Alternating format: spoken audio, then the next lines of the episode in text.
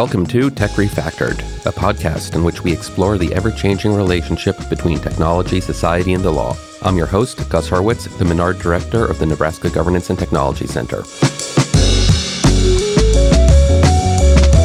My guest today is Kathy Kleiman, an author, lawyer, and professor. So I'm not a historian. At least I didn't start out that way. I started out in computer science and political theory and then went to work on Wall Street managing data networks, and I went to law school.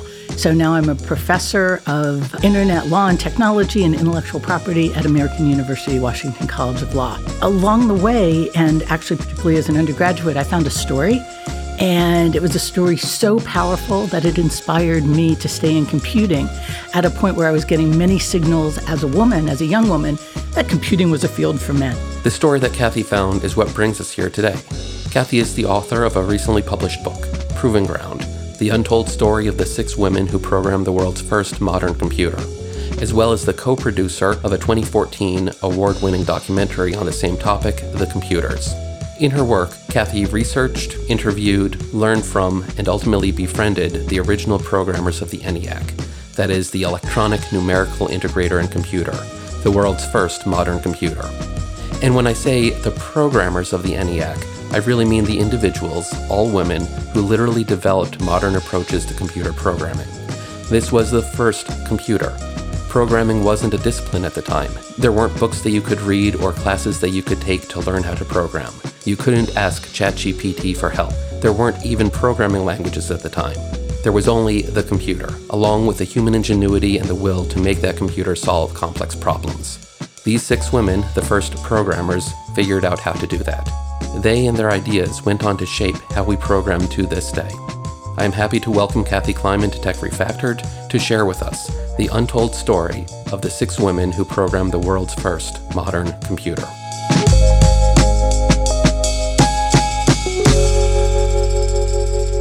Your career trajectory, it, it's nonlinear. I'd say, um, which I, I, think is great because in, many ways the book is about the ENIAC computer and it's used to calculate nonlinear ballistic trajectories. But we, we won't get into differential calculus uh, too much in this no, conversation. No, no. Um, but can you tell me just a, a little bit about your career path and how it both led you to this topic and also facilitated your pursuing it and ultimately producing a documentary and writing this book? Terrific. Well, this means going back to college. And uh, when I went to college, my mother said, study anything you want, but computing is where the jobs are going to be. And she was, of course, quite right. And so I did have some advanced placement credits, and I was able to both study in my major, political and social theory, and also to take computer science courses. And I really liked computer science courses. I liked programming, Pascal, C, Lisp. But as the number of courses went up, the number of women in those courses dropped uh, precipitously. So you kind of look around and you're like, wait a second, where are the other women? Faculty was great, my fellow students were great, but still, there's that question in the back of your mind. There are two famous women in computing that we all know Lady Ada Lovelace and then Captain Lady Rear Admiral Grace Hopper in the US Navy. Um, but uh, Ada Lovelace was in England in the 19th century, and Grace Hopper was in the 20th century, and that's about one woman a century being successful mm-hmm. in computing, which did not seem particularly good. And so I went looking for other women. I took a, course in American women's history, and I went looking for American women in the history of computing. Don't and, ask me why. And th- this was your undergraduate thesis you were working on? Actually, my junior paper in junior paper, junior okay. paper that was supposed to lead. It was supposed to lead to a senior thesis, mm-hmm. which it, it ultimately did. And so I didn't find. I remember going through all the secondary sources. Encyclopedia of Computer Science and other things, looking for women's names, frankly. And other than Ada Lovelace and Grace Hopper, they just weren't there. But also, what was interesting was there was a gap. The history of early computing had been written as a history of hardware. Mm-hmm. And so the names of the engineers were there, but not the names of the programmers. And of course, there must somebody must have been programming these things, but it was it was a real gap. And the subtitle of my junior paper was "Men are hard and women are soft." Mm-hmm. That men uh, that the history of computing seemed to be a history of hardware, which which did seem to be very male dominated. Men were engineers in those days. Um, that's changing, and I'm happy to say that. But women seem to be very, very involved in software, and that history seemed to be undocumented. And then I would continue this topic and particularly the story of the ENIAC programmers in my senior thesis. And it turns out that the ENIAC, which stands for Electronic Numerical Integrator and Computer, a secret U.S. Army project at the University of Pennsylvania, uh, the Moore School of Electrical Engineering.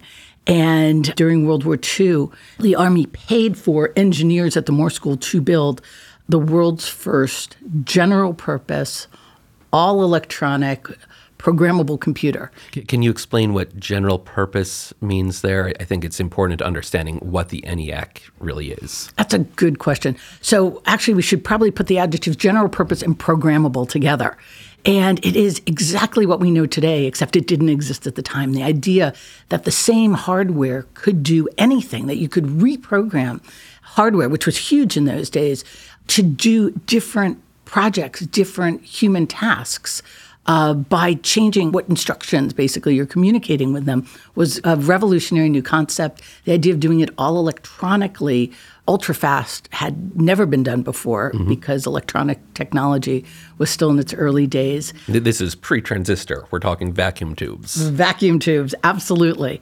But at that time, mostly huge hardware was dedicated to a single task. Mm-hmm. It was basically hardwired to do something. And Dr. John Mauchly, who was a physicist actually, not an engineer, a physicist, had this idea that we could use this hardware again and again and again for different tasks. Mm-hmm. But no one would fund it for a long time. And then the war came and funding was available. Mm-hmm. Funding was available because wartime, the government, uh, DOD, is just going to spend money on anything that might help the war effort, basically. Well, you have to, you know, put in a proposal and make a good case. And in this case, the case was it had to do with ballistics trajectories, the path of a shell from the time it leaves the muzzle of a gun, a big gun, a cannon, mm-hmm. till it hits the target is a differential calculus equation. And you can take into account the weather on the battlefield and snow and rain and crosswinds all of that can change the path of that shell. Mm-hmm. So, where do you shoot it? Turns out that what angle you aim the gun can be very, very well predicted with a differential calculus equation. But you need lots and lots and lots of variations because no one's going to sit in the mud of the battlefield for 30 to 40 hours calculating differential calculus. 30 to 40 hours. 30 to 40 hours to do one equation. And at the time, that wouldn't be just writing out on a sheet of paper. That's using calculating machines of the time. Well, you could have written it out on a big piece of paper, and they, they probably started out that way doing that. But when the U.S. enters the war in December 41, by the time you get to summer 42, the Army has realized it does not have enough male mathematicians. They're on the Manhattan Project, they're at Los Alamos. So they go initially to Philadelphia and then up to New York and across the country looking for women who had majored in mathematics. We didn't even know at the time how many women there were. And they gave them this differential calculus equation to uh, calculate. They brought them all to Philadelphia to the Moore School of Electrical Engineering. And each one had a desk, and she had, as you've alluded to, a mechanical desktop calculator that ran with gears. And so if you're multiplying very large numbers, it could do it, but just two numbers at a time. And then you had to sit and painstakingly write out the result, re enter it, do the next calculation, painstakingly write out the result. So the women were working down very long sheets of uh, white paper. Mm-hmm.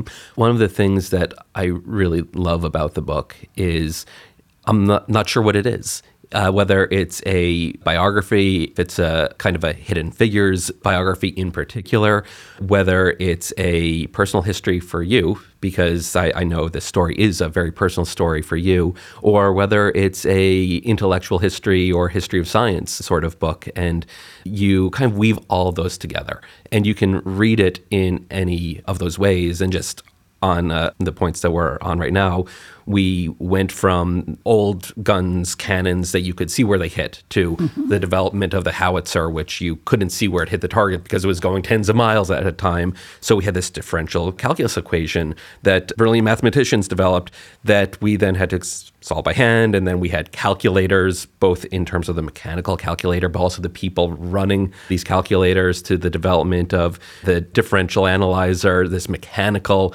gear and pulley sort of thing for solving these to the development of the ENIAC and all along the process, the scientific challenges of doing this, but mm-hmm. also the people who were being brought in to help with it. And This will take us to the story of the ENIAC 6, uh, the six women who were brought in ultimately to program this. But I, I just want to highlight one of the things that just struck me so much in this book the, the difference in terms of intellectual histories between this book and so many others. Uh, we, we were speaking earlier, this isn't a great man story.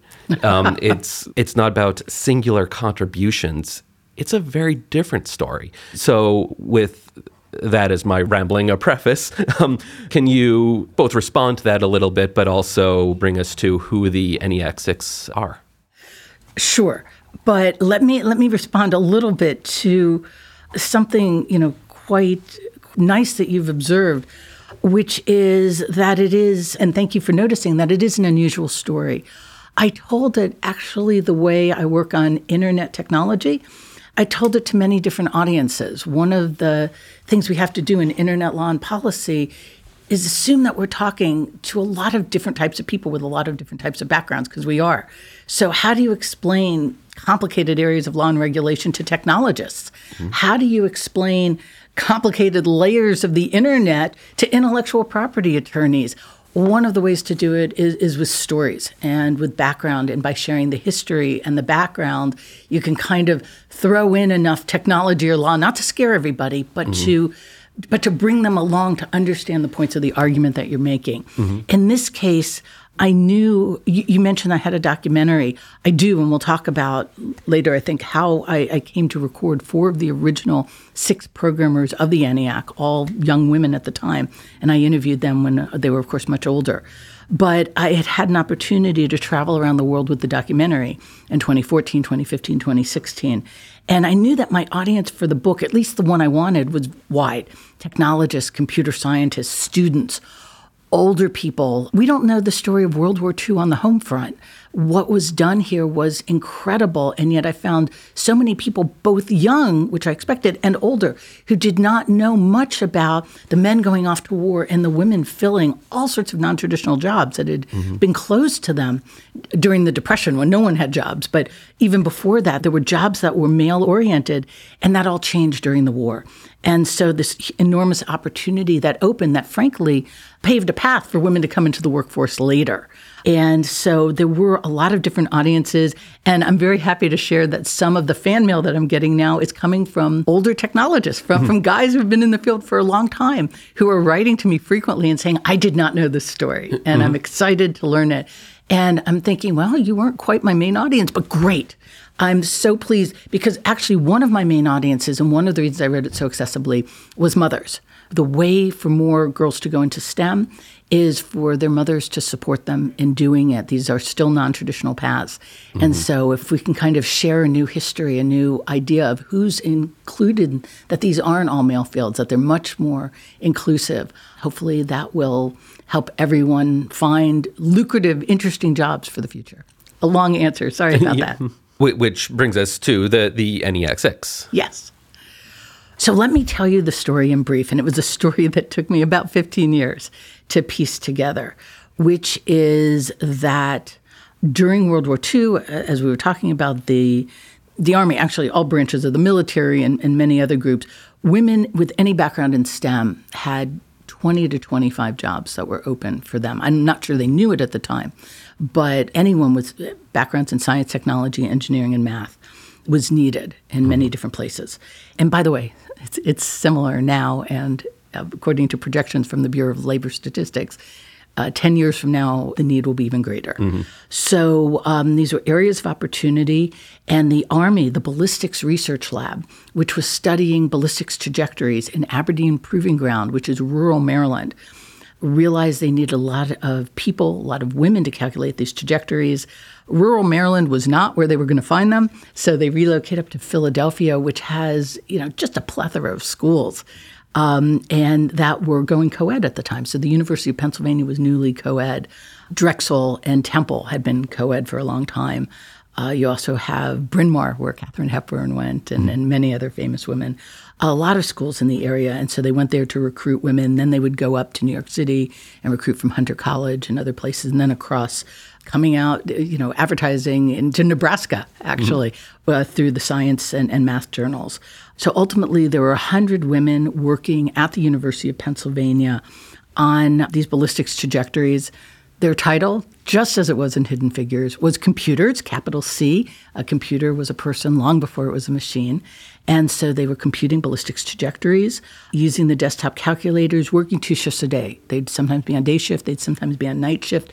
They mostly stuck with their team of 10, which was 10 women. Mm-hmm. And the supervisor, who was one of those 10, was female as well. So these were kind of these wonderful, incredible groups of women working together well respected. They felt well respected. They also felt well paid. They were unfortunately classified as sub professional, which has led, I believe, to an enormous misunderstanding by historians of what they actually did. And that that's the government classification for the employee for professional and pay and all those sort of purposes. Right, the civilian army classification. Exactly. And I think it had a lot to do with pay. Mm-hmm. Although, again, they, they felt that they were being very well compensated uh, compared to secretaries, they were. But unfortunately, they couldn't calculate as quickly, even with 100 women working flat out, as my British documentary producer would say. They couldn't calculate quickly enough. And the reason why is these are very complicated equations. They do take 30 to 40 hours by hand. And that is just not, you know, a production train uh, process. So the head of the, the computing project, somebody named Lieutenant Herman Goldstine, a PhD mathematician, basically goes around the Moore School, kind of wringing his hands and, you know, to quote someone else, saying, you know, who will rid me of these, you know, calculations or give me another way to do them?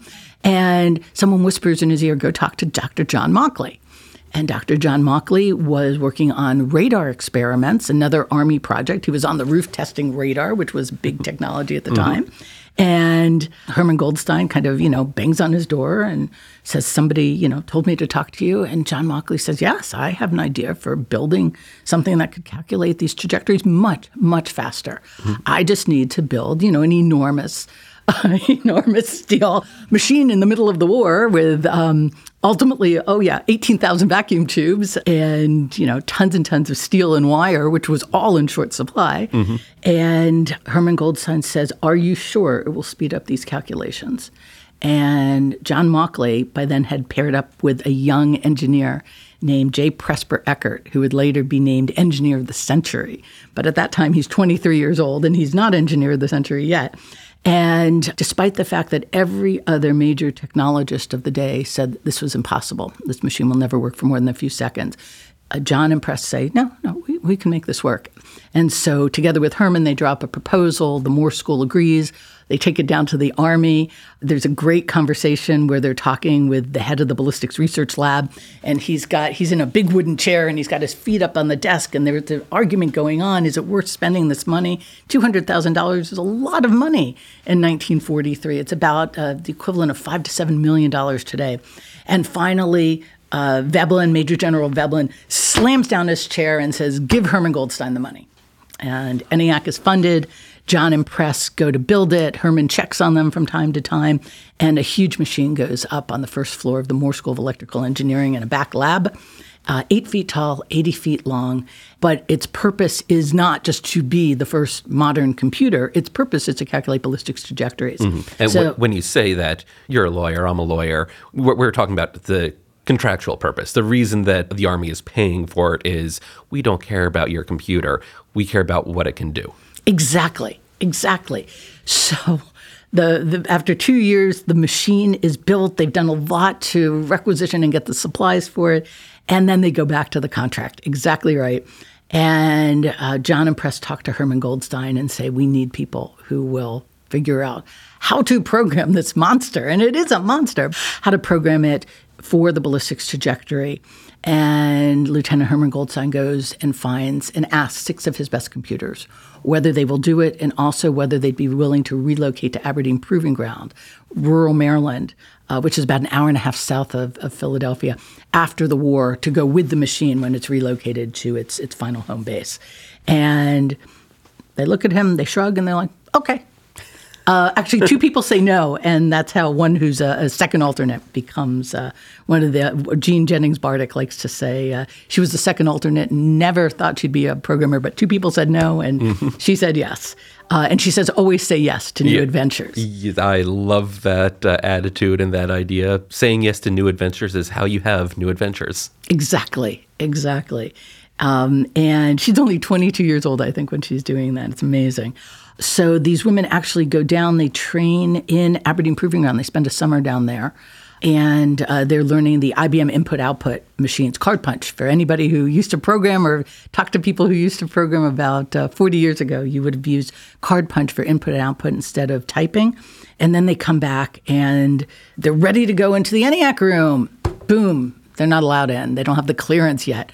Goldstine, what were you doing? You should have been giving them the clearance to go into the room. But no, they can't go in to see the ENIAC, which is now built, but it's in testing. 18,000 vacuum tubes, which is the electronic components that are running it. That's a lot. And to coordinate everything and to check everything, they're, they're, the engineers are still testing and testing. Mm-hmm. So one young engineer comes out with a bunch of rolled big white papers. Big white papers are a big theme of my book. Everything seems to have been done in big white papers at the time and big, uh, you know, they're all curled up, and he uncurls one, and it's a wiring diagram of a unit of the ENIAC, and he kind of teaches them to read through it. As one would say, we learned the ENIAC from the back forward. We learned what the vacuum tubes did, and then came around the front and learned about the front of it, which was the programming interface. Mm-hmm. So we kind of walked them through how to read one of the units. I don't know which one, and then left the rest of the diagrams with them. So I have to go back and keep testing my unit. You guys figure out how to make this work. Mm-hmm. He's like, good luck. if you see us in the hallways, you can ask some questions. And I, I, anyone who has learned modern programming nowadays, this has to sound so foreign to. And this is being given the blueprints of a CPU and being told, okay, now go develop uh, C or Pascal or uh, Java or something to make it do stuff, basically. Right, exactly right. Exactly. Mind boggling, completely mind boggling. But when I asked them about this years later, Kay McNulty, Mauchly Antonelli would shrug and say, it was World War II. Everyone was doing out of the ordinary things. Mm-hmm. This was our job to do, so we did it. I'm like, you know, I can see you doing that. Um, so they divided up into pairs. They each took one of the units. Each pair took a unit of the ENIAC they, you know, drilled down, worked with the wiring diagrams, occasionally buttonholed the engineers in the hallways to learn a little more, and then figured out how it worked, came back, taught the others, and then they divide up other units, go off and come back. And eventually they learned how each of the units of ENIAC worked mm-hmm. and how to interface with them because you have to put your program on the ENIAC in those days with cables and switches. Well, can you explain a little bit more what that means, put your program on it? Actually, I'm going to back up just a little bit because the next step is really breaking down the trajectory into the steps the ENIAC okay, can handle. Great. A human computer has a lot of intuition and it kind of you know knows the next step. And if you do a multiplication if you tell somebody to multiply using a desktop calculator these two numbers you don't have to tell them. You have to click the one and click the three or you know put the number in and then you have to push the button for addition and then you have to put the other number and then you have to push the other button.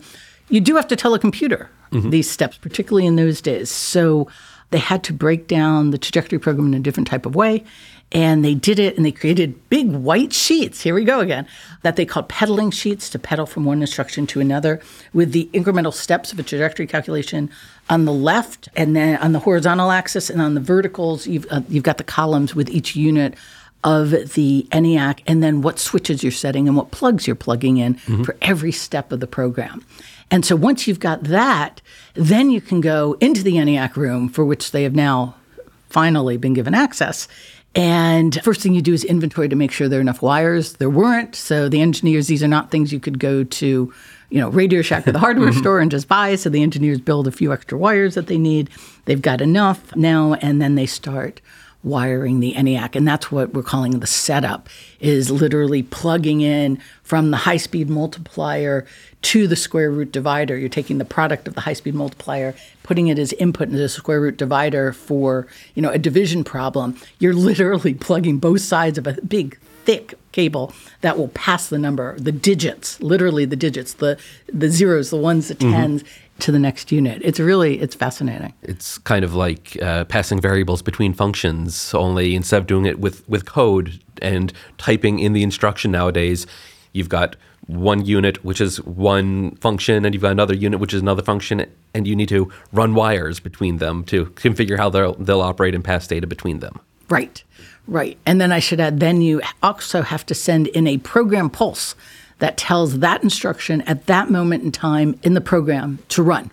So they have the background as computers. They've developed their program to calculate ballistic trajectories.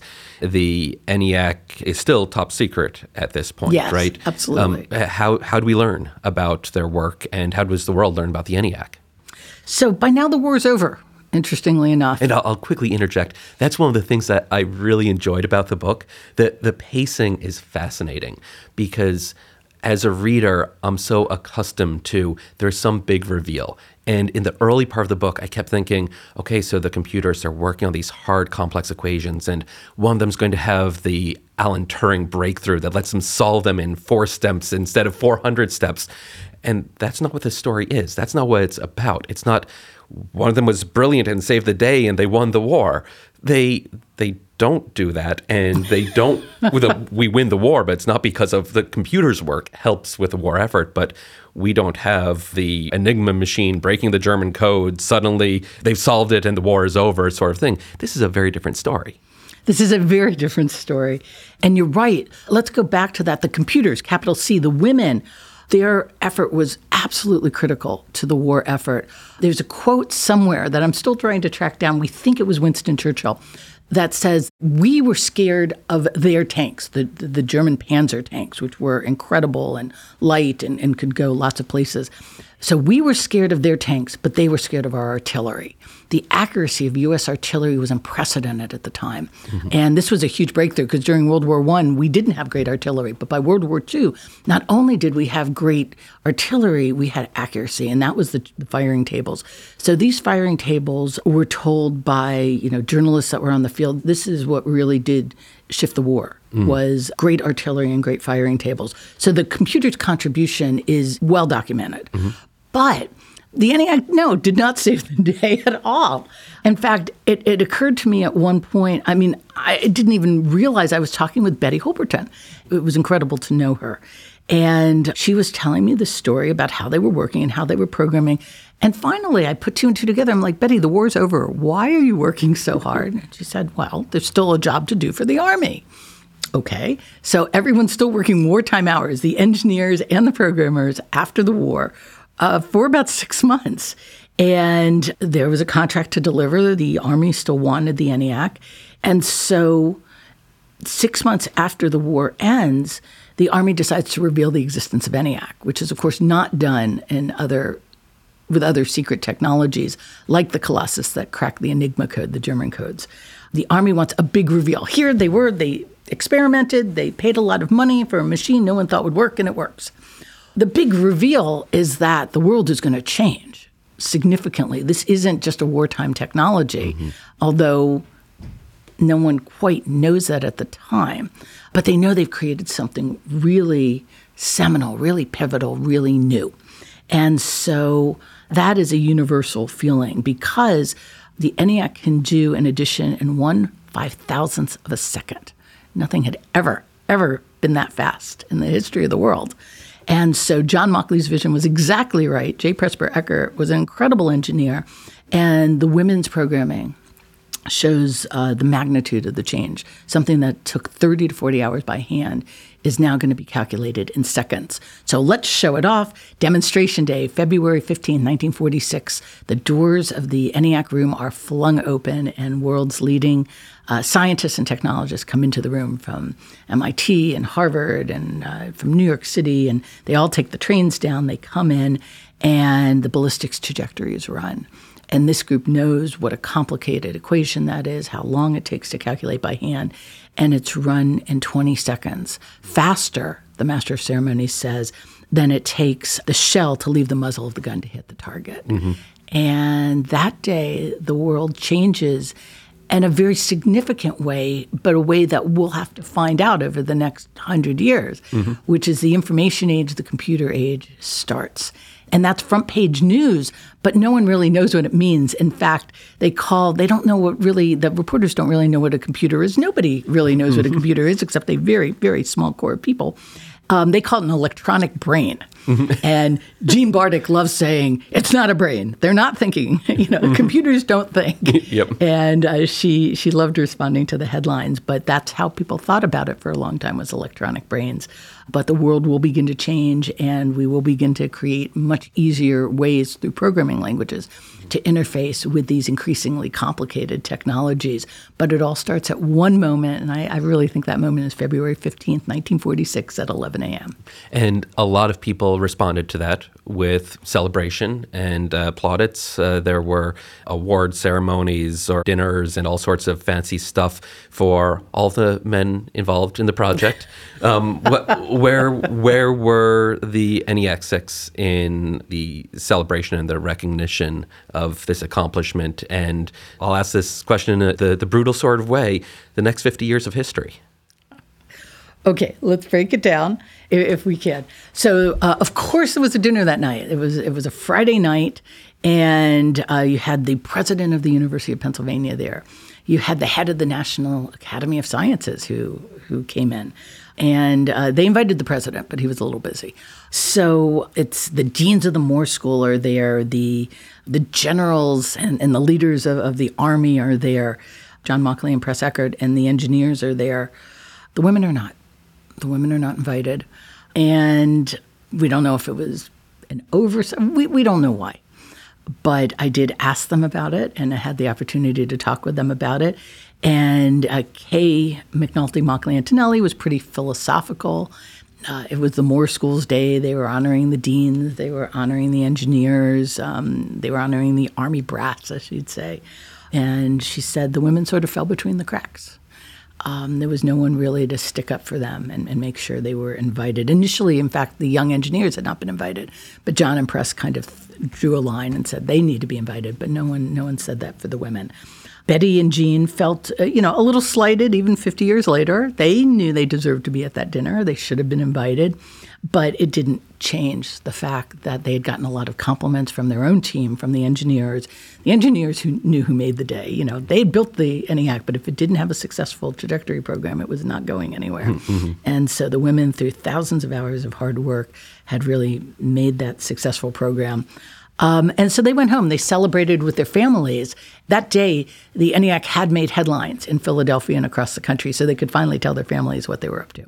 So they were able to share what was done, and there were celebrations at home, quieter celebrations. But the fact that they were not introduced at that event, that they were not introduced to the journalists as programmers, the journalists who would cover and come into the room now that it's open and cover it and take pictures, they're in the pictures, but no one has told the public what they're doing and so they go down in history. I'm told 50 years later they're models. I'm like, what? Models? No, this. Mm-hmm. They didn't look like models to me, um, and so I tracked them down. And j- just to be clear, when you say they didn't look like models to you, you, you explain in your talks and in your book, it's because they looked sophisticated and like they understood what this machine was, not because oh they're they don't look like models, they're not pretty enough. That that's not what you're saying there. Absolutely not. No, they're young women and they're beautiful.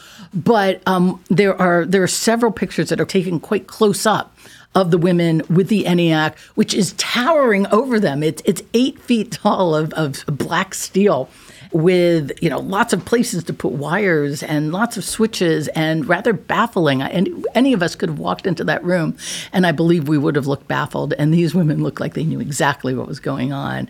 And you know they're posed in front of the machine. These are all posed pictures. But they look like you know as long as we're here let's study the switch settings. It was just mm-hmm. a confidence um, and self-assuredness of what they were doing that led me to think you know there's there's more to this story the work of these women was so pivotal to the development of the eniac but as you just said, 50 years later, you ask who are the women in these pictures, and the answer is they're models. They they'd been forgotten. Why? How? What happened to their memories? The memory of them and their work over that time. I've had some time to think about this. Let, us think about the generation they're from. We call it the greatest generation now. And you know, if you've met World War II veterans, now increasingly rare, but mm-hmm. you know, over time, they don't tell you what they did. I mean, you really have to know somebody well for them to tell you what they did on D Day or for them to tell you the story of, you know, the Pacific battles that they fought in. They're not going to tell you they have, you know, awards and honors from their work. This is a very modest group.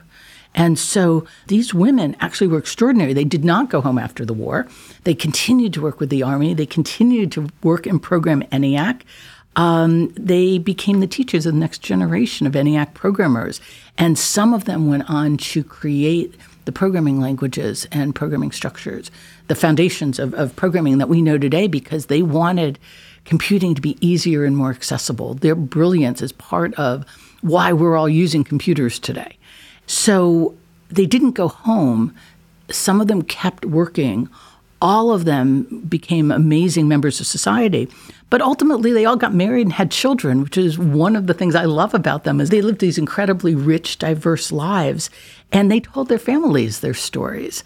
But their job wasn't to, you know, go out and proclaim to the world what they had done. They were thrilled to watch the world changing mm-hmm. based on their work, but that was their World War II work. And then they went on to the rest of their lives. And it wasn't till I kind of came banging on their door and knocking that um, they began to retell the stories and realize that there were lots and lots of people who wanted to hear them. And when we got them awards late in life, they just lit up and the audiences lit up. And I remember a standing ovation from Women in Technology International when we had, I don't know, I think four of the ENIAC programmers were on stage. And suddenly there's like this, this huge, a thousand women stand up applauding.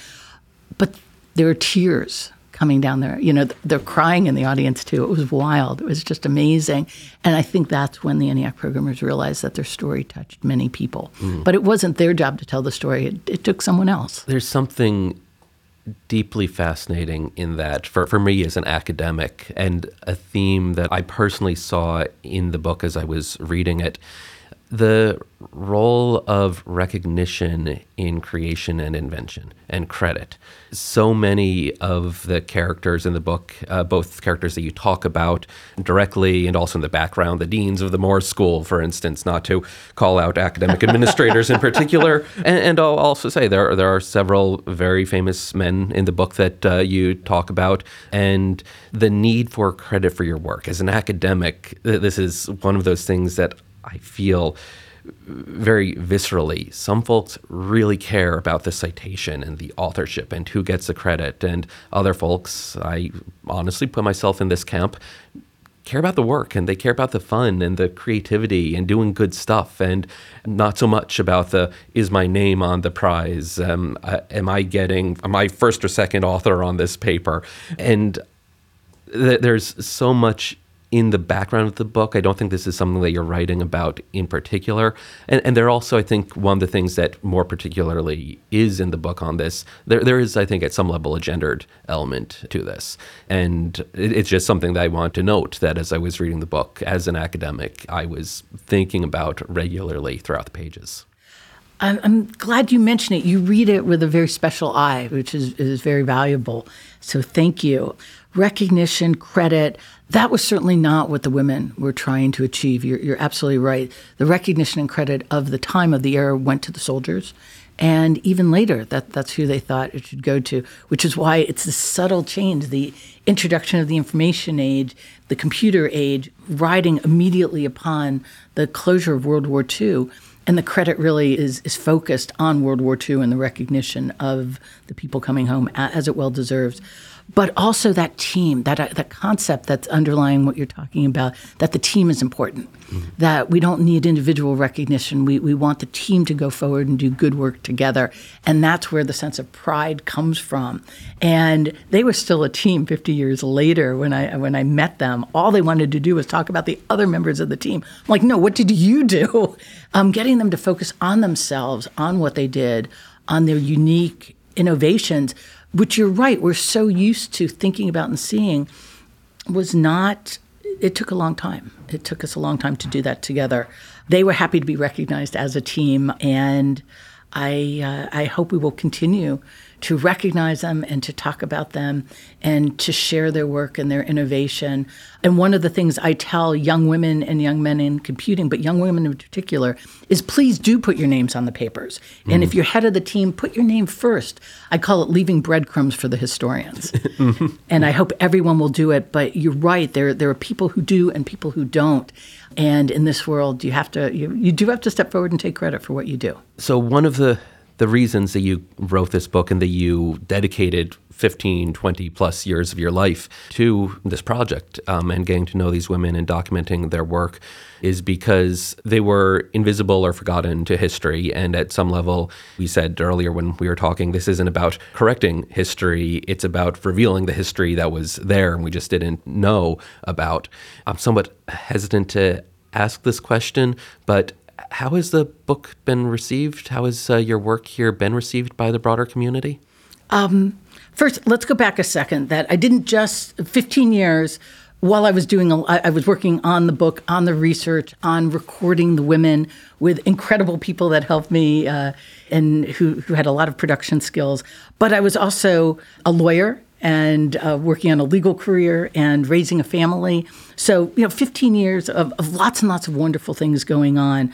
But ultimately, what spurred me to write the book had to do with the same thing I do in law, which is justice, justice, fairness, balance. That here was a story that wasn't told fully and with balance and with fairness. And I wanted to see justice for the women and their recognition. So for me, it, it was a little connected to some of my technology law work. But that is not the question you're asking. It's about the recognition. I am thrilled to say that there has been a, lot of nice recognition of the work. I'm here on your podcast. Mm-hmm. I've gotten to talk to lots of, of wonderful people across the country. I've been talking to high school audiences, college audience, graduate school audiences, STEM teachers who are just doing incredible work around the country. There are still a few computer science historians who uh, seem rather committed to a rather sexist view of history, but I, th- I think we're gonna. I think you're, you're going to gonna, win. I'll, I'll, just say, I'll, you're right. You're going to win. Thank you very much. Are, are there any particular lessons or messages that you want to highlight from the book that you want to make sure the book is putting out into the world? Yes. Then and today, when I talk with my friends in Silicon Valley, diversity is key. Diversity of perspective, diversity of backgrounds, diversity of languages and cultures women and men created computing together. And for all the STEM jobs that are opening up now and in the future, we should know that there shouldn't be barriers to any one group. We need anyone who's interested in STEM should feel that they are welcome in STEM. And you and I and others, we, we will continue to work with communities that are growing so that we can welcome everyone into STEM instead of portraying some of the old stereotypes. And what about for you personally? How has this project changed your life or affected how you think about things? As you said at the beginning, I had a very personal relationship with the ENIAC programmers. This is also a personal story. They were my role models, they were my mentors. And when I entered internet law and policy, it was a brand new field. Mm-hmm. And I was a very young lawyer, and there were a lot of barriers to joining. There was there was a sense that girls didn't know technology. Fortunately, I did. There were lots of stereotypes, and I would call some of the ENIAC programmers, and they would encourage me to be what turned out to be a pioneer in a new field. Um, we didn't know it at the time, just like they didn't know it originally at the time. But they said, if you're interested in something, go do it. Or as Jean would say, life is an adventure, go live it. Mm-hmm. And so their encouragement helped me find my passion and the legal area that I wanted to work in. So I hope that their story helps other people find their passions. You know, I, I, think that that is a perfect sentiment to wrap things up on. Life is an adventure, go live it. Thank you, Kathy, for taking the time both to speak with me today, but also to be committed to working on this project and sharing these incredible stories. Thank you, Gus, for the opportunity to come to the University of Nebraska at Lincoln and to talk with you and the incredible students and faculty here. Tech Refactored is part of the Menard Governance and Technology Programming Series hosted by the Nebraska Governance and Technology Center. The NGTC is a partnership led by the College of Law in collaboration with the Colleges of Engineering, Business, and Journalism and Mass Communications at the University of Nebraska Lincoln. Tech Refactored is hosted and executive produced by Gus Hurwitz. James Fleege is our producer. Additional production assistance is provided by the NGTC staff. You can find supplemental information for this episode at the links provided in the show notes. To stay up to date on the latest happenings within the Nebraska Governance and Technology Center, visit our website at ngtc.unl.edu. You can also follow us on Twitter and Instagram at UNL underscore NGTC.